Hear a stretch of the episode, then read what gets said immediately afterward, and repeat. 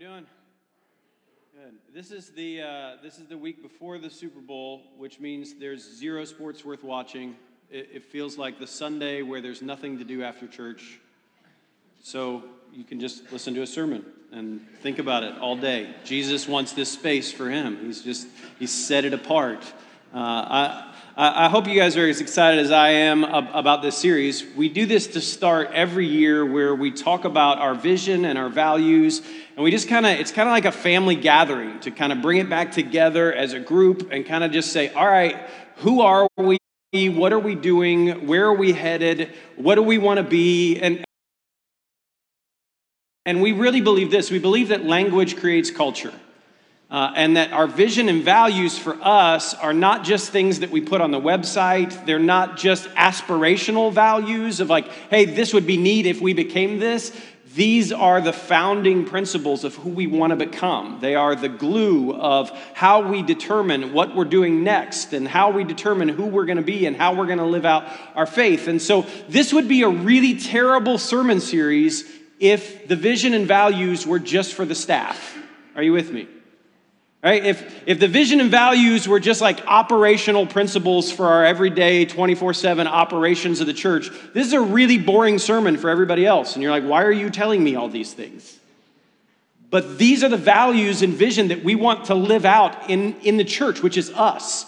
We want these to be values for your family. We want these to be values in your marriage. We want these to be values in your parenting. We want these to be values in your workplace. For those of you who, who run a workplace and have employees, we want these to be values for the way that you treat your employees. We want these to be the glue, the culture that we live out our faith in every week. And so last week we started with the first of these core values, which is soak the altar.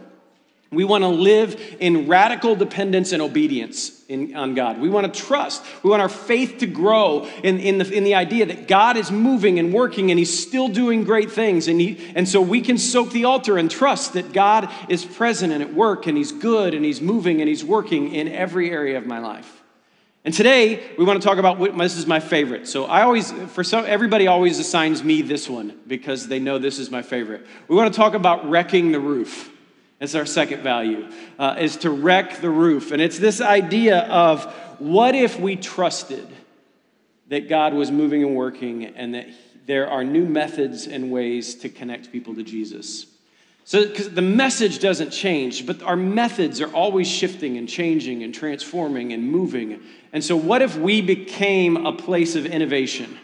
What if we became a place that was thinking of new ways to connect people to Jesus? What if there was no link that we would go to to connect our community to Christ? How would our life change and how would our life be different? And so we're going to look at the story in Luke chapter 5 of the paralyzed man and his friends. It's a story that I'm guessing most of you, if you've been around the church, have heard in some way. But I want you to notice there's three groups that I want you to pay attention to there's the crowd there is the friends, and then there's the paralyzed man himself. Luke chapter 5, verse 17. Jesus had just previously turned water into wine. He had healed a leper. Those are signs of him being the Messiah. And so people are interested in this Jesus. Jesus is starting to teach. People are growing an interest in what he's teaching. He's teaching with a new authority and new power. He's got different ideas. He's teaching about the kingdom of God in ways that nobody had heard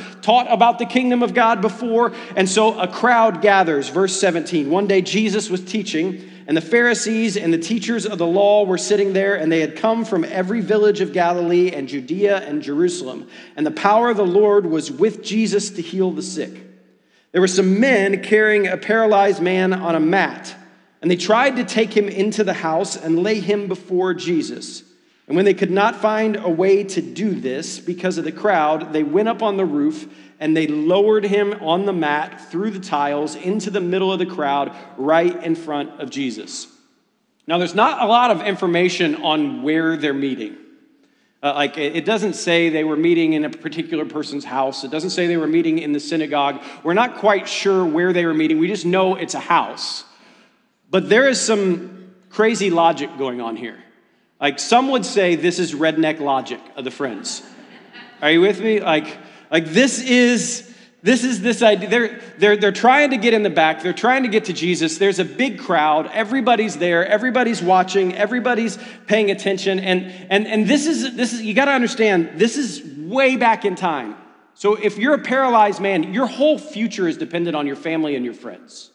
There is no way you can survive without a support system, without people that love you, without people that care for you. And so these people, I'm certain, had heard about the leper. They had heard that there was this new teacher who was teaching with new authority, who was healing, who was doing amazing things. And they were like, whatever the guy's name is, Larry, we're going, right? And they put him on his mat and they carried him and they gathered him and they brought him together and they're trying to get in the back, but the crowd is there. They can't get through the door, they can't get into the places. Um, and, and there's also this belief that, that a lot of paralytics, if you're paralyzed or if you had leprosy, there's this belief in the culture at the time that you are cursed. Right? Lepers weren't even allowed to be in public places because there was this belief that they were cursed, that the reason you were sick is because God has cursed you in some way. And these friends have this idea we can't get through the front, so let's go tear up the roof, right? This is redneck logic. I, I did a, I, found a little game this week. It's called the Redneck Name Generator.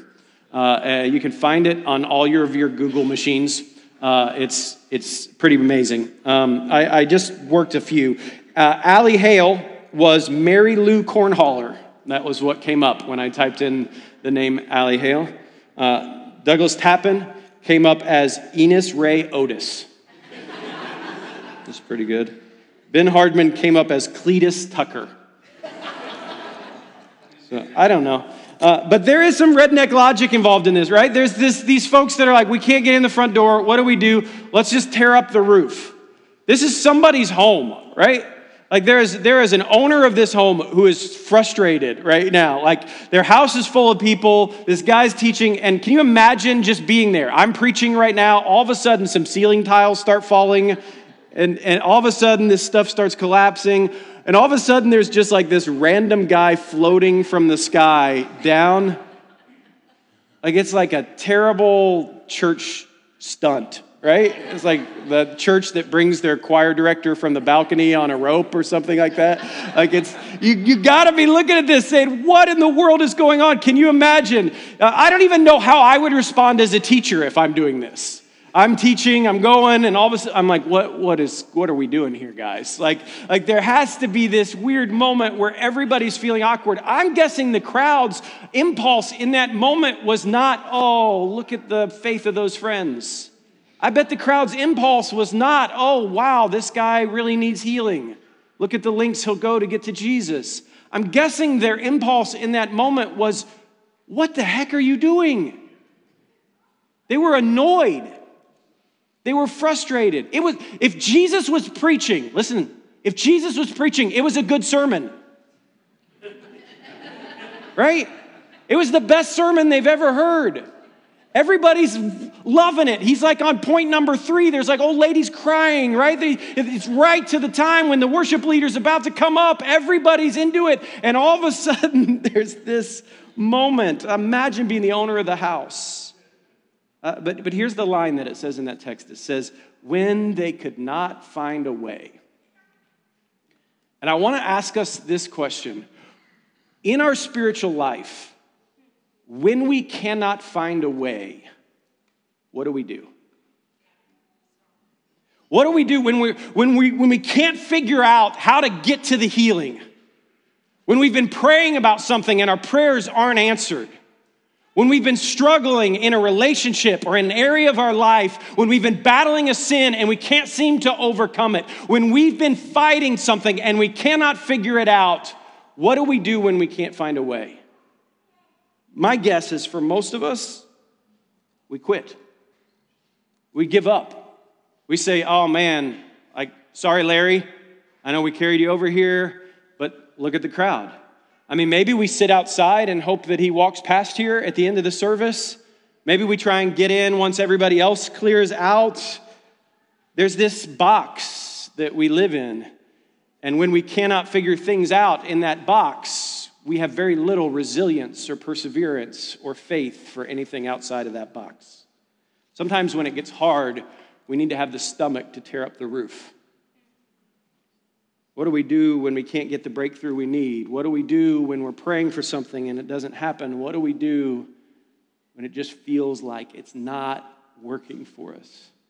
These are the moments when we wreck the roof. These are the moments when we say, I will do anything to get to Jesus. These are the moments when we try something new. These are the moments when we push for breakthrough. These are the moments when we keep battling and fighting. Uh, my wife and I used to live in downtown Louisville, Kentucky. Uh, we lived right in the middle of a historic home district. It was a really beautiful old neighborhood, the largest district of Victorian homes left in the United States. So, beautiful homes all kind of gathered right next to downtown. We could walk to a cafe, we could walk to a restaurant. It was really a great place. So, we planted a church in that neighborhood. A bunch of our friends moved into the neighborhood. So, all of our buddies lived next to us. We would go to the same restaurant with the same friends every Friday night. We got all the worship leaders from our church to lead live music there on Friday night. There was like all of this just fun community stuff happening. And, and Louisville's a great town. It's a great food town. If you're a foodie, take that trip to, to Louisville, Kentucky. There's lots of great food, and there's always something fun going on. The Kentucky Derby is amazing. It's like if, if your city has something that gets kids out of school for an entire week because there's a horse race, you're doing something good, right? You're doing something fun. And everybody parties, everybody enjoys it, everybody loves it, and there's always there's just something going on. And when you're downtown, you're kind of in the center of everything. And so there's always something going on, and my wife and I just loved like the life of that. It wasn't great when we had little kids, but other than that, it was great. Uh, but what would happen every year is they did the Ironman. And the Ironman would go right down our street and then the finish line was like three blocks away from our street. And so the bad part about it was it was closed, right? Everything was shut down. We couldn't drive anywhere. We couldn't get out of our neighborhood uh, in any way for a long time. And these guys and girls, these amazing athletes, would do this incredible thing. They would swim for 2.4 miles. How many think you could pro- probably do that? I'm not saying with any speed, but you could just get it done. Only Brian Raffy. Dave Cheney and Brian Raffy are the old, guys. We got to work on our physical fitness. Right? We're gonna we're gonna have one of our core values. I think I could swim for two and a half miles. I don't think I could do it well. I'm not talking about speed, but I could float a good bit of the way, right? Like I just do the backstroke for a little while. Like I, I think I could get that done. This, but but here's the problem: you, you do the swim, and then there's a 112 mile bike ride. I've got a Peloton at the house. Like on a really, really good day, like on my best day, I get to 10. right? That's like, I just killed it because I got to 10. Right? I just, that was amazing. A 112 mile bike ride. And then when you're done with that, what, a 26 mile run. 26 miles. Like you can get to Tennessee. I think you can get to Ohio. Ohio is like 26 miles. Like you could, like that is a long way. 26 mile run on a good day. On a walk, I make it two miles. Right? I've got dogs and they run out of energy, and one of them's fat and old and blind, and he just lays down. And I'm like, my wife is ready to like run for five more miles. I'm, honey, I'm kind of out of breath. I think, I think we're done. This is a crazy athletic feat. And people train forever for this. And, and what was really fun, and this is what connected it to us the very first time that the Ironman was happening, was one of our best friends from our church had been training for it. And he was like, guys, I'm doing it. He's like, here's the app. You can track where I'm at the whole time. And his wife was like, hey, we're going to get a bunch of people from the church right at the finish line. We're all going to be there. We're going to have signs and we're going to celebrate. And when he crosses the finish line, we're all going to go crazy. And the finish line is beautiful. It's this really cool moment where when people cross the finish line, this guy announces it and they say, This person, Ben Hardman, which would never happen because I would never do this, is an Ironman.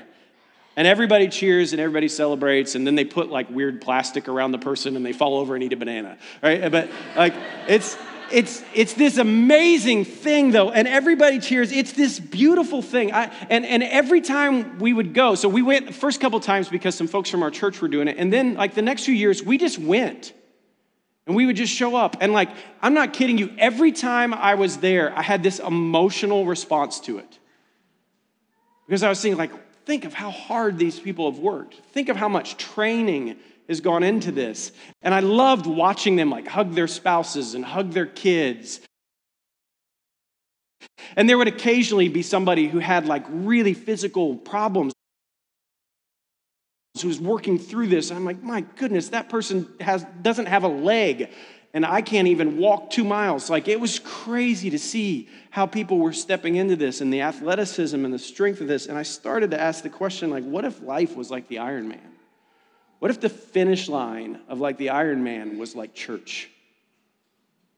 What if we were cheering each other on to wreck the roof? What if we were standing at the finish line of each other's accomplishments with signs that say, Way to go? You did it. Keep going. There's these spots along the way where they had people that would hand out water, and the people would hand out water and they would just say, Keep going. People would bring cowbells. It was, it's super obnoxious if you live there and the cowbells are going. And there's some people that don't finish until like 11 o'clock at night, and the cowbells are still going, right? But there's just like cowbell guy is just walking around cheering them on, like, come on, keep going, keep fighting, keep going. There's this impulse that says, let's cheer each other on in that. And we don't have that same impulse in the church. We're way too often more like the crowd and less like the friends. We're annoyed that somebody else is trying to get breakthrough, but it's interrupting my time. We're frustrated that we're, going to think about this. This is so like the crowd in this story is doing exactly what we're doing right now. They're all focused right here when the needs are all out there. And what if we could change that? What if we could do things a little differently? Christians are not the best with innovation. Can you get behind that? I think there are ambassadors who work peace at other countries that have an easier job than trying to change the color of the carpet at most churches. We're kind of set in our ways. We're kind of like, this is the way we do it. This is the way we've always done it. We've always done three songs and then announcements and then a sermon and then a, benediction. And then we've always done it this way. We've always done an event at the park at this time of year. We've always done this thing for my kids. We've always done it this way. We're really bad at innovation and we're really bad at thinking about things beyond a 1.0. Right? We try it once. We're going to try something. We're to try it. It didn't work. Oh, that didn't work, so we're just, we're giving up. We're done. Rather than saying, all right, what did we learn from the thing that we just tried that failed, and what does it look like for us to now try 2.0? What does it look for us to try 3.0? What does it look for us to try 4.0 until finally we're like, okay, I think this is working. I think we're actually on to something. Plan A for the friends is to walk through the door and get to Jesus. Plan B is to say, excuse me, nicely which I'm guessing they tried. Are you with me? I, excuse, hey, I got our buddy here. We're just trying to get him there. People are like, nope, you're not getting in.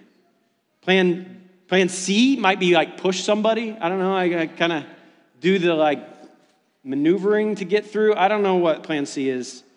Plan D was like one of those guys was like, let's tear up the roof. There's a persistence that it takes oftentimes to get where we want to go that I wonder if we don't have in the church anymore. I wonder if we've lost some of our apostolic impulses. I wonder if we've lost some of our entrepreneurial nature. I wonder if we've lost some of our resilience. I wonder if we're sick and tired of being sick and tired, and we're tired of COVID, and we're tired of fighting, and we're tired of politics, and we're tired of social media, and we're tired of other people being annoying, and so we've just decided let's play it safe. Let's do what's easy. You know it's easy? It's easy to be the crowd. It's easy to show up every Sunday, to look this way, and to never look out the back door at the real needs that are really happening in our real community where people need us. They're all there, they're all facing the front, and I wonder how often we're the crowd and not the friends friend of mine said this We are being the crowd when, as a church, we care more about keeping things intact than we care about restoring lives that have been shattered. It's what happens to a church when we get more upset about a mess that's being made than we get more excited about the messy people that are coming to be cleaned up. It's when we get more upset about the stuff being broken than we get excited about broken things being mended. It's when the church exists for itself, when it turns its back on the outside of the house and says, To hell with the rest of you. Wrecking the roof means we go to great lengths to get the people who are outside inside. Wrecking the roof means we will do anything to bring healing to people who are need, in need of healing. The crowd says, You're making a mess. This is annoying. You're interrupting my Sunday. This is frustrating. The friends say, Whatever it takes. Verse 20 When Jesus saw their faith, he said, Friend, your sins are forgiven. Nobody can ever persuade me that Jesus wasn't a showman, right? Nobody can either, and, and you can't persuade me either that Jesus didn't like to stir the pot. Are you with me? Jesus knows exactly what he's doing right now. At the very beginning of this text, it says, Who's in the room? The Pharisees, the keepers of the law, all the people that are fact checking Jesus on everything that he does, all the bloggers, all the emailers, all the people that are ready to send to the newspaper what Jesus just said, they're all right there, ready to fight. And Jesus doesn't say, hey, whoa, what's going on here? Look, we got to heal this guy. He starts off instantly by saying, friend, your sins are forgiven. Don't think for a second that Jesus didn't know that would bring oohs and ahs. Don't think for a second that Jesus didn't know that that was going to activate the bloggers. He knew exactly what he was doing. The Pharisees and the teachers of the law began thinking to themselves, Who is this fellow who speaks blasphemy, who can forgive sins but God alone? Jesus knew what they were thinking, and he asked, Why are you thinking these things in your heart? Which is easier to say, Your sins are forgiven, or to say, Get up and walk? But I want you to know that the Son of Man has authority on earth to forgive sins. So he said to the paralyzed man, I will tell you, get up, take your mat, and go home. And immediately he stood up in front of them. He took what he had been lying on and he went home praising God. And everyone was amazed and gave praise to God. And they were filled with awe and said, We have seen remarkable things today. You want to know an amazing spiritual principle that's lived out here in this passage? Is that there are times when we have to place ourselves in a position to receive the breakthrough. Because if he's not there, he doesn't receive the breakthrough. If he's not laying on the mat in that moment, he doesn't experience all that God has for him. Sometimes we have to move before God moves. Sometimes we have to put our foot in the Jordan River before the water stops. Sometimes we have to put mud in our eyes before we can actually see. Sometimes there is an action that is required of us. Maybe it's a faith test. Maybe it's an opportunity. Maybe it's just us saying, just like we said in the song today, I'm sorry that I've made worship something that it's not. I'm sorry that I've come with an agenda. I'm sorry that I've tried to make this something that's all about me. I just want to be with you. I just want your breakthrough. I just want your kingdom to come. I just want what you want in the world. I just want your life that you have planned for me. I just want your agenda. Second Chronicles 2017 says, You will not need to fight this battle. Position yourself, stand still, and see the salvation of the Lord who is with you, O Judah and Jerusalem. Do not be feared or dismayed. Tomorrow, go out against them, for the Lord is with you. There are all of these passages in the Old Testament where this happens. God says to the people, Go and fight the battle. I've given you victory. Here's what we want we want sit right here and don't fight the battle, and I'll give you the victory. Are you with me? We want the victory without the battle. We don't want the fight. We don't want the struggle. We don't want the hurt. We don't want the pain. We don't want the awkwardness of being lowered down in front of all of these people. Can I like imagine this? This dude is now laying on the ground. He cannot stand up, he can't walk. He's just laying here. And Jesus says, Your sins are forgiven. He's like, Okay. Am I just gonna sit here the rest of the time? Like, are you gonna finish up the sermon? Like, what? I'm sure he's happy about that. But there's this moment where we have to be in the right position to get the breakthrough. Before Abram could become the father of many nations, he had to position himself in the land of Canaan. He had to leave the place he knew and go to the land he was expected to go to. Before Esther could save the Jews from being killed, she had to position herself in the king's palace. Before Zacchaeus could see Jesus over the crowd, he had to position himself up in a tree. Before Peter and the disciples could catch a heavy load of fish, they had to first position their nets on the right side of the boat. Before Peter could walk on water, he had to get out of the boat. Before the woman who struggled with blood issues for 12 years could get healed, she had to position herself at the feet of Jesus and touch the hem of his garment. Before Jesus could reconcile us back to God and defeat the power of sin and death, he had to position himself on the cross. We have to position ourselves in a place where the roof can be wrecked. We've got to place ourselves in the right position to get the breakthrough. You can't expect to get out of debt until you've positioned your spending habits to pay off your debt. You can't expect to lose weight until you've positioned yourself at the gym or on the bike. You can't expect to hear from the Lord if you aren't praying and studying your Bible and listening. You can't expect to lead your friends to Christ if you're never talking to them about Christ. We've got to do the work. We've got to fight the battle. We've got to step into this. We've got to position ourselves. Because here's this man, he's laying on the floor. And here's the reality. Listen, this is the reality. And this is, I, I think this is so important for us to hear today. His friends got him there but he had to decide whether he wanted the breakthrough. And I think there's many of us that live in that space our entire spiritual life. My parents brought me to church. So I have my parents' faith. I've adopted my parents' faith. My sins have been forgiven, but I'm still laying on that mat. I'm doing nothing with the faith that I've been given. And it's time. Jesus walks into that space and he does the exact same thing he did with Jairus' daughter. He walks into the room to the girl that everybody believes is dead, and he says, She's not dead, she's just asleep. Talitha Koum, my child, get up. I think there are so many of us who we have been forgiven, but we've never gotten off the mat. We've received the grace and mercy and kindness and love of Jesus, but we've never activated it. We've never discipled anybody. We've never lived out our faith. We've never walked in faith. We've never been generous. We've never tithed. We've never lived out our faith in any kind of capacity. We just lay on the mat every single week awkwardly in front of all these people. I think there's a lot of us who have been forgiven, but we've never been healed. And I wonder for many of us, and I put myself in this place as somebody who's been wounded and somebody who's been hurt and somebody who has real pain that they've experienced in their life. I think it's a lot easier for me to lay on the mat most Sundays than it is for me to get up. It's a lot easier for me to preach a message that everybody's going to agree with and everybody's going to like and everybody's going to go home and say, that was nice and pat me on the back about it than it is to really challenge. Because when you challenge, people start swinging.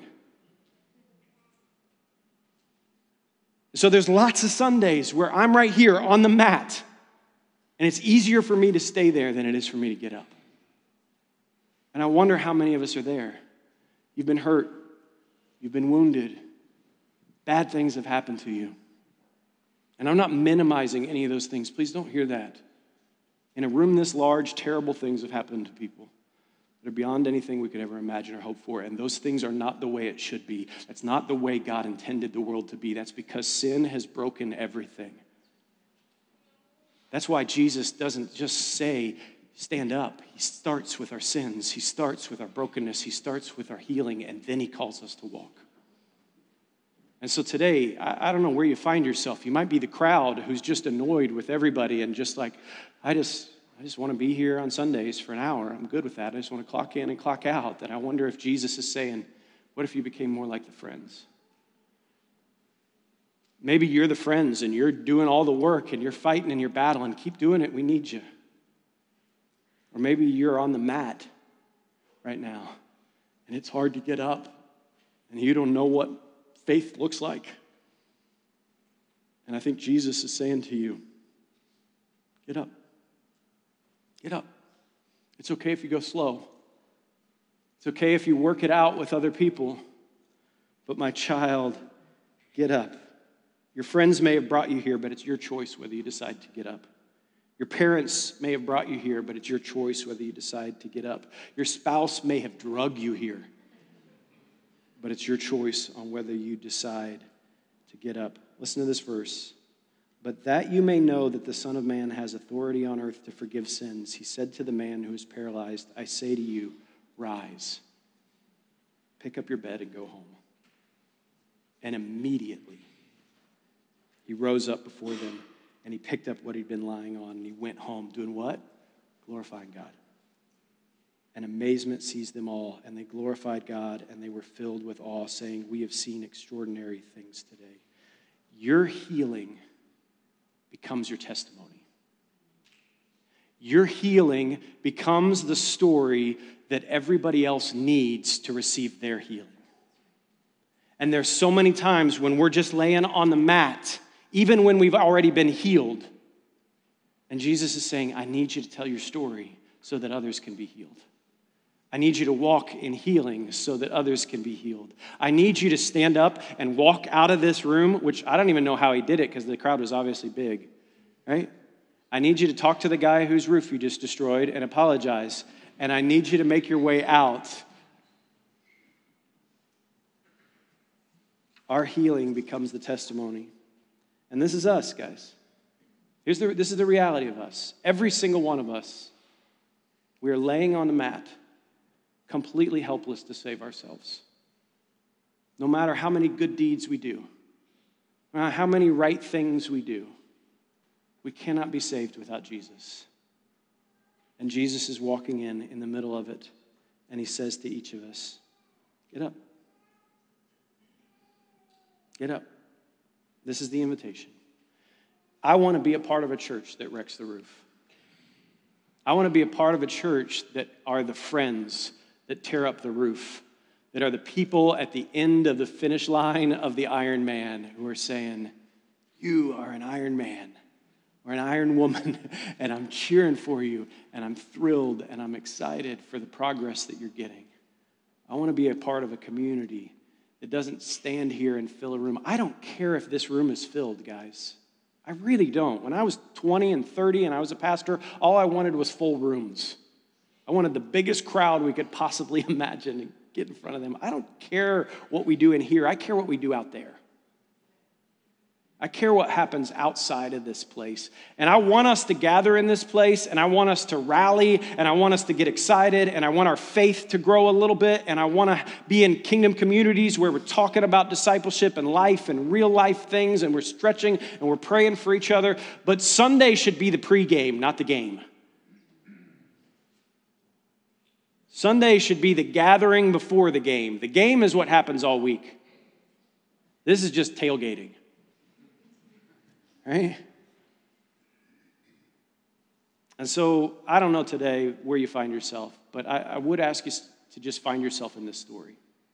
The band's going to come up, and, and as they do, we're going to open up communion stations. And as you're going to the communion stations, I just want you to ask Jesus, Jesus, where am I in this story? Am I the crowd right now? Am I on the mat? Am I, I don't know, who am I in this story right now? And who do you want me to be? Where do you want me to go? Is there a mat that I'm laying on that you're inviting me to stand up from? Uh, and so let's take a time. Let's just pray. Let's take a, just a couple minutes. The, the prayer team is going to come up front. And if you want to pray about anything, uh, they would love to pray with you and talk with you about getting up off the mat. If you believe that there's healing that you need in your life and you've just been kind of sitting around waiting for it rather than positioning yourself for it, maybe the first step today is to go pray and to say, I'm going to position myself for it. I'm going to be with you. So let me pray for us, and then we'll enter into a time of just response and, and ministry time. Heavenly Father, I just pray right now that your Holy Spirit would convict our hearts. I pray that you would teach us to wreck the roof for you. I pray that you would call us off the mat. And I pray that you would bring healing. Jesus, I pray that every single person within the sound of my voice would be able to stand up rise up and walk away from the obstacles and the hurt woundedness and the brokenness that's been around them, and that they would be able to be healed. And we want to be the people that position ourselves around you, that love your presence, that want you more than anything. And so I pray right now, Jesus, that you would use this time as we take the juice and the wine and the crackers and remember your son and the links that he went to to bring us to salvation. I pray that we would be the type of people that would go to any lengths to love our community. Teach us to wreck the roof, Jesus.